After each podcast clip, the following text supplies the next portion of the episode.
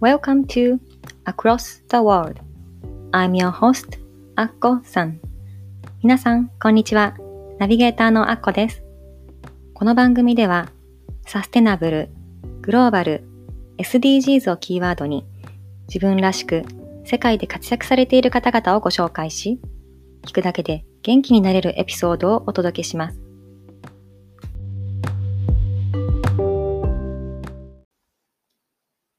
Welcome to Across the World Episode 18皆さん、こんにちは。Across the World 第18回目の放送へようこそ。ナビゲーターのアッコです、えー、今日はですね、8月23日、また前回の放送から1ヶ月以上空いてしまいましたが、この放送を楽しみにしていただいていた方、本当にお待たせしました。えー、私もこのポッドキャストを自分でね、こうやって話すの大好きなので、早く次のエピソード録音したいなとずっと思っていたんですけれども、本当に自分の時間がなくって、あの、毎日、今日は録音しようって思いながら、本当に、あの、時間を作れないまま、また時間が経ってしまったんですけれども、えっ、と、ちょっと言い訳になってすみません。えー、今日はまた私のソロエピソードになります。ちょっと今思っていることとか、あの、この前参加したリトリートのことなんかを話したいと思います。えー、もう8月が終わろうとしていますけれども、皆さんこの夏はいかがでしたか？楽しい思い出ができたでしょうか、えー、私はこの夏は特にあの旅行にね行ったりはせずにあのすごく仕事で忙しい日々を過ごしているんですけれども、最近本当、の、まあ、仕事は楽しくってやりたくてやっているんだけれども、本当に自分の時間がなくって、あの、ちょっとやることがたくさんあると私マルチタスクが結構苦手で、何かやらなきゃいけないことが抜けていたり、あ、どんどん忙しくて家が汚いままになっていたり、ちょっと自分をどうにかスローダウンして、こう、ね、生産性高めていかなきゃなと思いながらも、もう毎日いろんなタスクに追われて、疲れて寝て、朝起きてまた一日が始まって、慌ただしく家のことをして仕事をして、またこうルーチンがね、始まって、こう、ああってなんで毎日こんな早いんだろうってあっという間に一日一日が過ぎてしまう。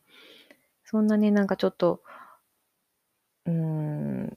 自分の時間が本当持てないのが悲しいなと思って、ストレスが少しずつ溜まりつつあるんですが、皆さんそういう時はどういうふうにストレスをこう発散してますか？私はあんまりストレス溜めない性格ではあるので、もうとりあえず、もういろんなやることがあっても、もう夜になったら寝る。そして全部寝てリセットして起きたらまた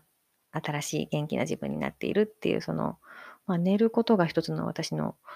あのストレス発散というかまあリフレッシュの方法ではあるんですけども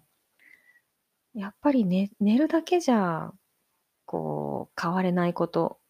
ってあるんですよね。で私がこの前4月に参加したリトリートなんですがうん、あれは本当に、あの、私の中のいろんなものが目覚めた、すごい素晴らしい体験だったんですけれども、そのことをね、こう、ブログに書こうとか、このポッドキャストでも話そうと思いながら、こう、なかなか言語化できずにいたんですが、今日はね、そのリトリートの話もちょっとしたいと思います。えー、皆さん、リトリートっていう言葉最近よく聞くようになったと思うんですが、あの、何なのか皆さんご存知でしょうか？もともとリトリートっていう言葉は、この隠れ家とか避難所っていう意味を持っている言葉なんですって。で、今はその日常生活から離れる時間を持つことで、心身をリセットして、こう、新たにまた日常生活をスタートするための合宿みたいな意味で使われているんですけれども、うん、私はこのリトリートっていうのをこうずっといろんなね、楽しそうなリトリートがあって参加したいなと思ってたんですけども、そもそも家族と離れて、こう自分でその宿泊を兼ねたこのリトリートに参加するっていうことを、こう、自分で許してなかったというか、まあ子供を置いてそんな自分のやりたいことのために、こう家を空けるなんてどうせ許されないだろうな、みたいな、そんな風に思ってたんですね。でも、あの、この前回のエピソード17でも話したように、あの、ある日、この Facebook ですごく惹かれる、あの、リトリートを見つけて、どうしてもなんかそれは行かなきゃいけないような、呼ばれているような気がして、こうね、家族の反対を押し切って こう、参加してきたわけなんですけれども、その、まあ、なんでどうしても行きたいと思ったかっていうのの理由の一つが、こう、私はこう寝ることとか、音楽を聴いたりすることで、こうストレスを発散したり、こう気分を切り替えることもできるんだけども、ここ最近本当このステイホームの日々が続いて、もうちょっとね、この日常から離れたい。こうこの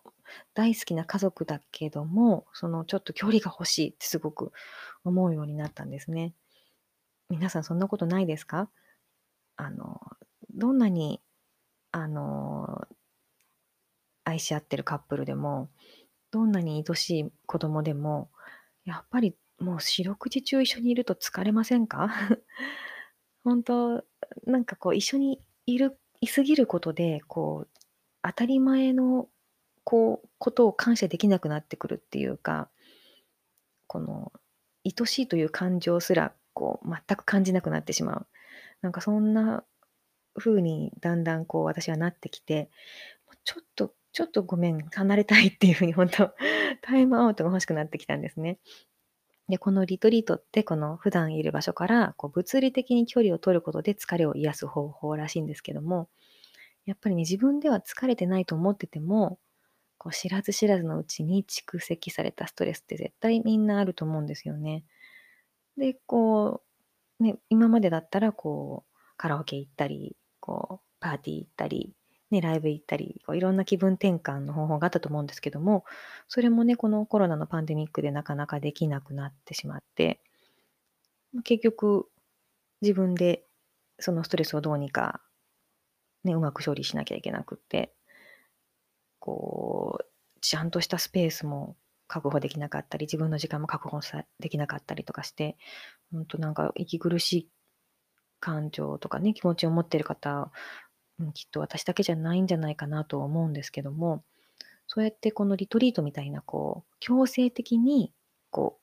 日常から離れて、非日常を味わうことで、こう、気分転換して、本当にゆっくり休養することって本当できると思うんですよね。で、まあ、いろんなリトリートがあるとは思うんですけども、その中でも、私が今回参加したリトリートに行きたいと思ったのは、この主催していた庭ココさんっていう方が、私はすごく一人の人間として尊敬していて、うん、あの彼女はこの呼吸法とか瞑想とかあのセルフラブみたいなこのセクシャリティとかを今あの研究というかもう見つめてこうみんながこう自分とつながって、この愛と平和をこう自分から発していこうっていうなんかそういう強いメッセージを持った方なんですね。で、すごいあの自然体で私はそのココさんのあり方とかがすごい素敵だなと思っていて、いつか会いたいなと思ってたんですね。で、彼女はもっと前はコスタリカに住んでいらしたので、まさかちょっとコスタリカまで私行けないかなっていう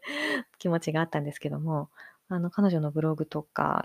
ね、ホームページ見ていると、今京都にいますっていうようなことがね、書いてあって、ああ、今帰ってきてるんだと思っていたら、その、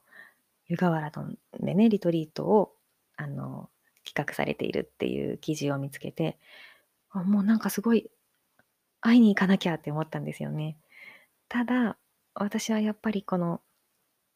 家族になかなかそれを言えなくって、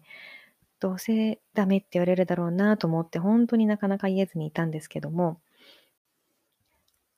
うん、でもやっぱりどうしても行きたいっていう気持ちが消えなくって、諦めきれなくって、あの、その気持ちを上司に相談したり、いろんな人にこう、話したりしているうちに、こう、いろんな、このインスピレーションをね、いただいたり、アドバイスをもらったりして、こう、覚悟を決めて、ついにね、あの、自分でダメだと思ってたけども、家族の反対も押し切って参加することができたんですね。で、本当に行ってよかったなって思います。で、まあ、このリトリート、何がそんなに良かったのって、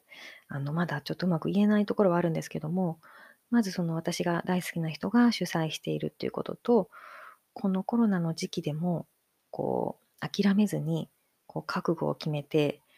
集まってきた女性が、あの、7人いたんですが、その7人の仲間も本当素敵な一人一人こう自分をしっかり見つめようとしている素敵な女性たちで、あの、ここ、すごく心地よい時間でした。それで、どんなことしたかというと、あの、ココさんはこの呼吸法とかもやっているので、その1時間くらいにブレスワーク、この呼吸を使った瞑想みたいなのをしたり、あの、このヨガ、朝はね、あのヨガをしたり、あの、わがままになってこう自分の好き勝手を相手に伝えるみたいなワークをしたり、あの NVC、ノンバイオレントコミュニケーションっていうその手法を使った共感コミュニケーションなんですけども、あの、こう人の話を聞いて共感して、こう、対話していくっていうような手法を取り入れたワークをしたり、うん、あと、あの、お料理もね、その泊まったあのお宿のお料理もすごくあのビーガンで、体にも心にも優しい美味しいお料理だったんですけども、それをね、いただくときも、この食べる瞑想みたいな感じで、この、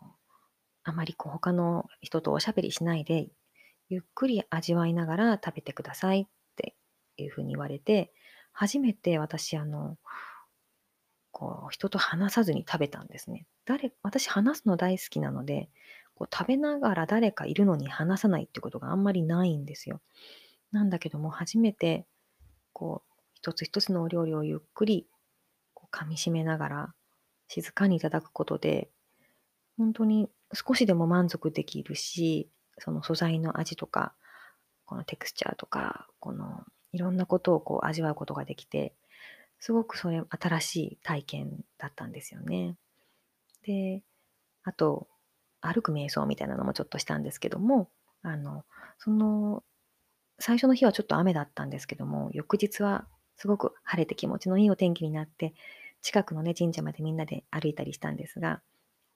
こう呼吸を味わいながらゆっくり歩くっていう方法を教えてもらったり、その、外でね、またこのリトリートってこの室内で基本的にやるんですけども、そうやって外に出るとまた開放的な気分になって、その歩きながら、あの、他の参加者の方ともこう深い会話をしたり、あの、実際に行ったお寺、あお寺じゃないか神社もすごく素敵な、すごい、あの、うん、なんかパワーにあふれたところで、そこでね、みんなで、あの、なんかこう、一体感みたいなものを味わって、あの、すごく楽しい時間でした。で、あと最後の、その翌日の最後の時には、こう、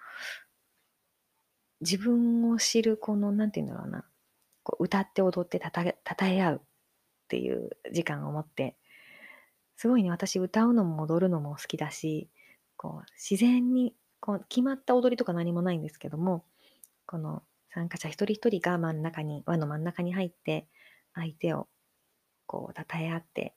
自由に歌って踊って、こう、ちょっと旗から見たら、あの、何の儀式だって感じかもしれないんですけれども、すごく自分を解放して、あの、うん、なんかみんなすごく幸せそうだったし、私も幸せだったし、すごくいい時間でした。で、また夜には、この、このセクシャリティっていうのをこう意識しながら、こう女性である自分をこう受け入れて、こう、誇れるような、なんかそんな深い話をみんなですることができて、この、この仲間だったから、この安心とか安全なこの場とか気持ちがあるからみんなでこのキャンドルを灯しながらそういう話ができたっていうのもすごくいい体験でした。うん、で私はあんまりそういう性についてとかを他の人とそのオープンに話したことってあんまりなかったんですけれどもそこってやっぱりこう自分とつながる大事なところだし他のもちろんパートナーともつながるコミュニケーションだしそこをやっぱりうん恥ずかしがってたりこうわざとはぐらかしたりとかしていたら、うん、自分とも相手ともこう深くつながれないなっていうのがやっぱり私の中にもあってそこをねあの恥ずかしがらずに話せる人っていうのは本当に自己肯定感がしっかりしていて自信にあふれた素敵な方だなっていうふうに思うんですよね。うん、で今回は女性限定のリトリートだったのでそこもねあの男性がいたらちょっと話せないようなこともみんな一人一人こう自分のペースでこう話をして、あの、うん、なんかお互いみんなそれぞれ自分自身を認めることができる、そんな一歩になったかなと思います。で、あの、私はね、このリトリートでこういろんな目覚める体験をしたわけなんですけども、このリトリートから帰る途中、帰りながら、あの、私の頭の中でこう、うん、かこう自然に駆け巡った曲があるんですけどもちょっとその曲の紹介をしたいと思います。その曲というのがあの今年2020年にデビューしたあの岡山出身の藤井風さんという方の「あの帰ろう」という曲なんですがこの「帰ろう」っていう曲はあのこの風くんが5月にリリースした Help Ever Ha Never っていう彼が全曲作詞作曲したアルバムの最後の曲に入ってるんですけども、えー、私はこの彼の存在を今年6月に知ってからもうすごく彼の曲を毎日毎日聴いてるんですけどももうたくさんいい曲があってカバー曲も YouTube にたくさんあるんですけれどもすべてすごい洋楽もあの日本のね歌謡曲とかあのいろんな最近の曲からもいろんな曲をカバーしていて、その選曲も好きだし、歌い方も好きだし、このリズム感とか、そのなんかちょっと変な変顔をしたりね、ちょっとこのコミカルなところとか、あの、もう彼の存在自体がもうすごい好きなんですけども、その素晴らしい曲がたくさんある中で、私がこのリトリートの帰りに、この頭の中をこう巡ったこの帰ろうっていう曲が本当に何て言うんだろう哲学的な素晴らしい曲なんですけれどもこの曲のちょっと私が響いた歌詞を歌詞をちょっとご紹介しますね。あなたは明かり灯して、私は光求めて、怖くはない、失うものなどない、最初から何も思ってない。ああ、すべて与えて帰ろう。ああ、何も持たずに帰ろう。与えられるものこそ与えられたもの。ありがとうって胸を張ろう。待ってるからさ、もう帰ろう。幸せ絶えぬ場所、帰ろう。去り際の時に何が持っていけるの？一つ一つ荷物手放そう。憎み合いの果てに何が生まれるの？私、私が先に忘れよう。あ、今日からどう生きていこうっていうこんな素晴らしい歌詞の曲なんですが私はこの家に帰る電車の中で一人この曲が頭を巡って。うん。私には帰る場所があるんだって。待ってる家族もいるっていうこの幸せと感謝が自然に湧いてきて。この私は今回こうちょっとある意味クーデターのように反対を、家族の反対を押し切ってこう、このリトリートに参加したわけで、もうちょっとね、いろんな役割を捨てて自由に飛んできたいっていう気持ちがあったんですけども、でも、あの、私がこう帰れる家があるっていう幸せを感じられるように、家族にもそういう、ここでは頑張らなくてもいいんだって、素の自分でいていいんだって思える、痩せ上げる過程をいつも用意しておいてあげたいっていう気持ちもやっぱりあるんですね。で、あの、この曲をこう頭の中でこうリフレインしながら、この帰ろうっていうのは、私はこの家に帰ろうっていうこのホームっていうよりも、この自分に帰ろうっていうメッセージに聞こえたんですね。この一つ一つ不要なものを手放して、シンプルにこのピュアな本来の自分に帰っていこうっていう、そういうメッセージにも私には聞こえたんですね。で、この、この歌詞の中で私が一番好きなところが、この、与えられるものこそ与えられたものっていう、ここが一番好きなんですけども、本当に自分が持っている、こう全部自分がこう積み上げてきたものってこう自分自分って思ってるかもしれないけども実際それってこう小さい時とかにあ無償で与えられた愛家族の愛とかそういう本当全て与えられたもので自分はできていてうんこのこれに全てこうありがとうって胸を張って言えることこれがこうなんか全ての源なんじゃないかなっていうふうに思うんですね。だからこの歌をこうリフレインしながら私はこれからどう生きていこうってずっと思っていてこの自分がこれまで与えられたものをこれから惜しまずにこのひるまずにこの社会に還元していきたいたとえ批判を受けたとしても何か失ったとしても今日から胸を張って与えられたものを与えていこうってそういうふうに思いました。どうせ生まれた時から何も持ってないんだし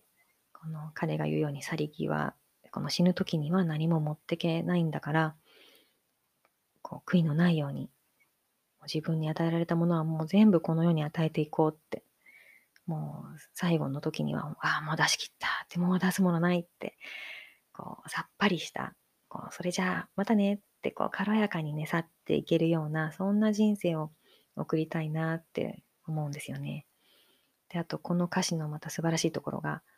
憎み合いの果てに何が生まれるの？私が先に忘れようっていうこの歌詞もすごい世界平和を感じる素晴らしい歌詞だなと思うんですけどもこのやったこととかやられたこととかっていうのに執着するんじゃなくてもうそんなのこっちから先に忘れようって。ね、そんな不要なものは一つ一つ手放して、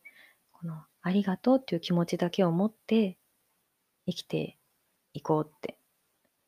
そんなことをね、このリトリートを終えて帰りながら思ったんですよね。あの、本当この風くんの曲他にも素晴らしい曲たくさんあるんですが、この帰ろうはあのシングルにはなっていなくて、あのもうすぐね、確か9月4日くらいに、あのこのプロモーションビデオがあの出るらしいので、ぜひ皆さんもこの YouTube とかね、チェックして聴いていただけたらなと思います。えそれでリトリートから戻って、この私の日常がまた始まったわけですけれども、すごくあの変わったことがいろいろありまして、あの例えばね、私は本当はどうありたいのかとか、どうあることが私は幸せなのかとか、こう考える時間を持つようになったんですね。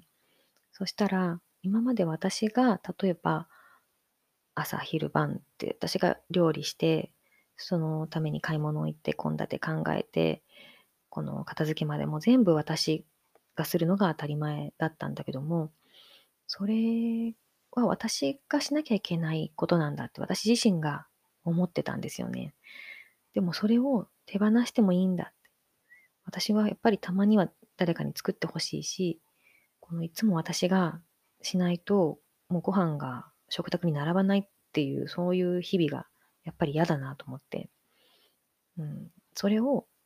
嫌だって言ってもいいんだって。たまには作ってって言っても、うん、それはすごい罪なことではないっていうか、こう自分を許せるようになって、それを言えるようになってきたんですね。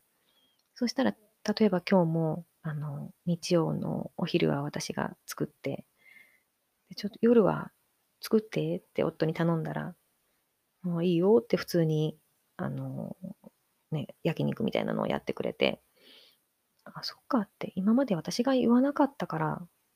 こうやってくれなかっただけのところもあるんだなって、この、自分がどうありたいか、どうしたいかっていうことを自分自身、私自身が理解して、それを許して、こう話してみるっていうことが、この私が私らしくあるために必要なことなんだなって、すごいそんな簡単なことだったんだっていうのを、あの、理解してで実行できるようになってきました。で、今までね、週末も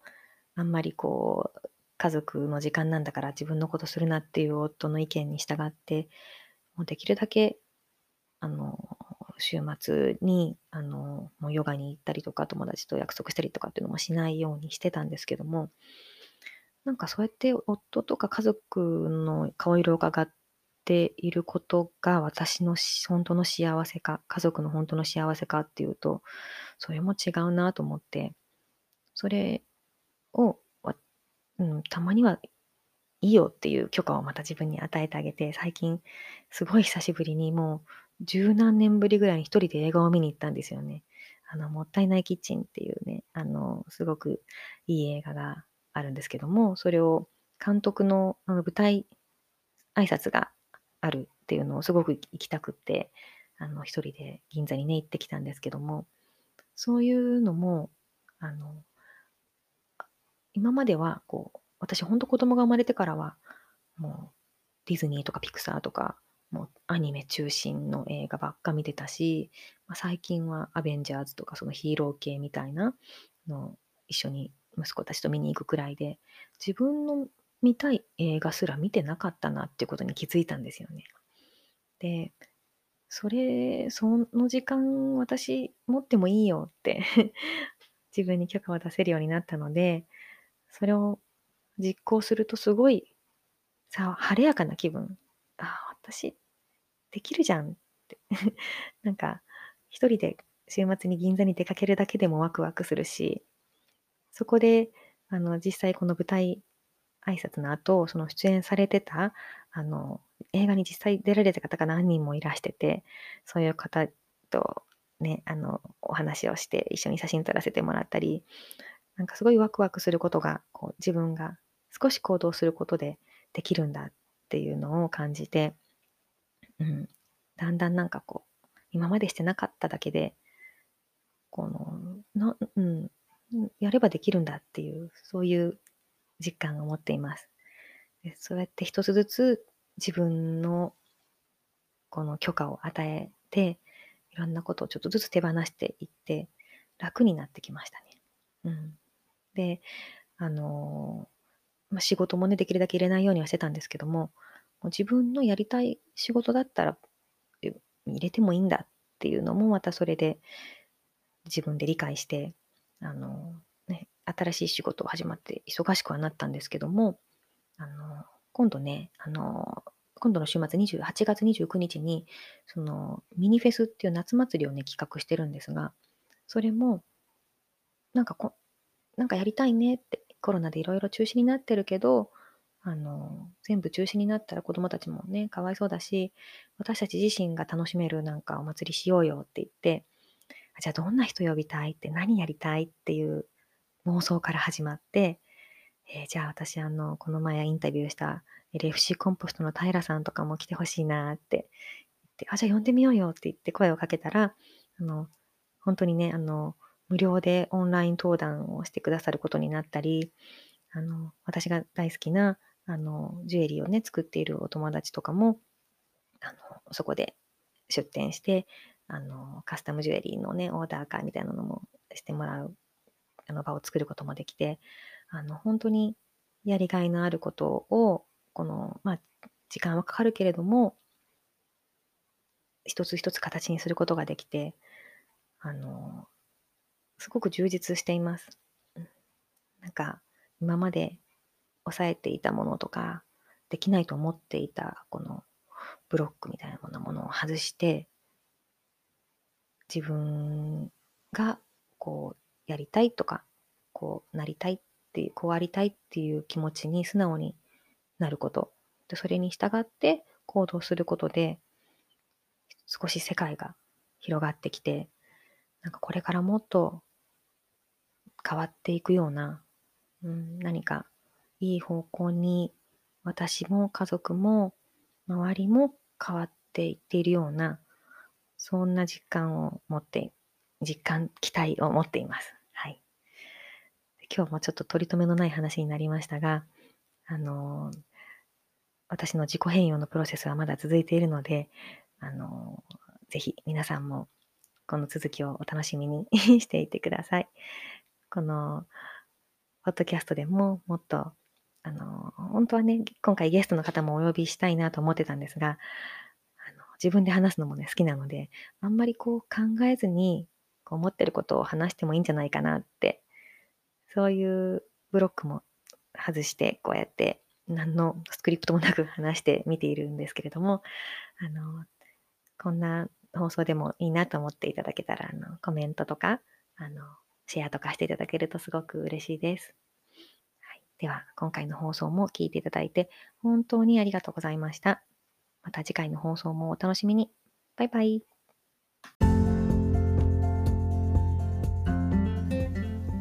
Thank you so much for listening today's episode. 今日のエピソードはいかがでしたか？ぜひ皆さんからのご意見を伺いたいので、番組ホームページ www.ac rossg.net こちらからご意見、ご感想をお聞かせください。番組の Facebook グループもございます。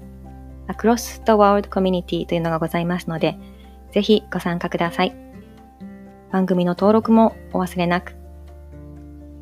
この番組を楽しんでいただけたら、ぜひお友達にもご紹介してくださいね。昨日よりもちょっと誇れる自分に。では、次回もお楽しみに。